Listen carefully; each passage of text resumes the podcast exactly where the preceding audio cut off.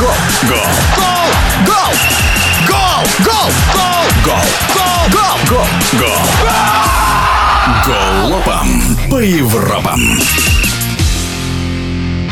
Мюнхенская Бавария удивила футбольную общественность, сенсационно проиграв в Кубке Германии клубу из третьей лиги. Подопечные Томаса Тухеля во втором раунде уступили Сарбрюкину со счетом 1-2. В прошлом игрок леверкузенского Байера Дмитрий Булыкин считает, что у баварцев наблюдается спад не только в Кубке, но и в чемпионате страны.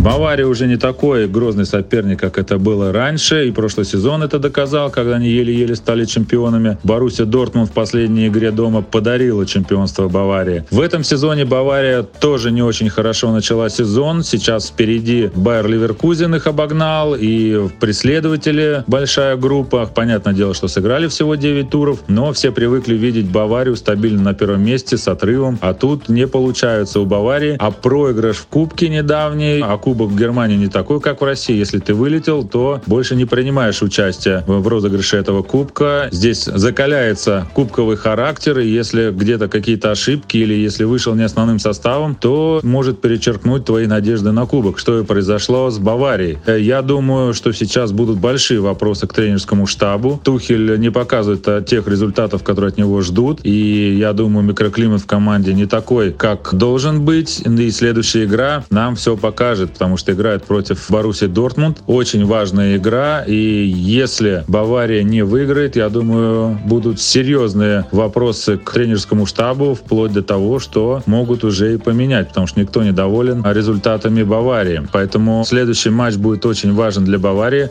после которой можно сказать, в каком состоянии сейчас находится клуб, какая атмосфера в команде, и управляет ли тренерский штаб командой, или у них что-то не получается. Это был комментарий в прошлом игрока леверкузенского Байера Дмитрия Булыкина. Голова по Европам.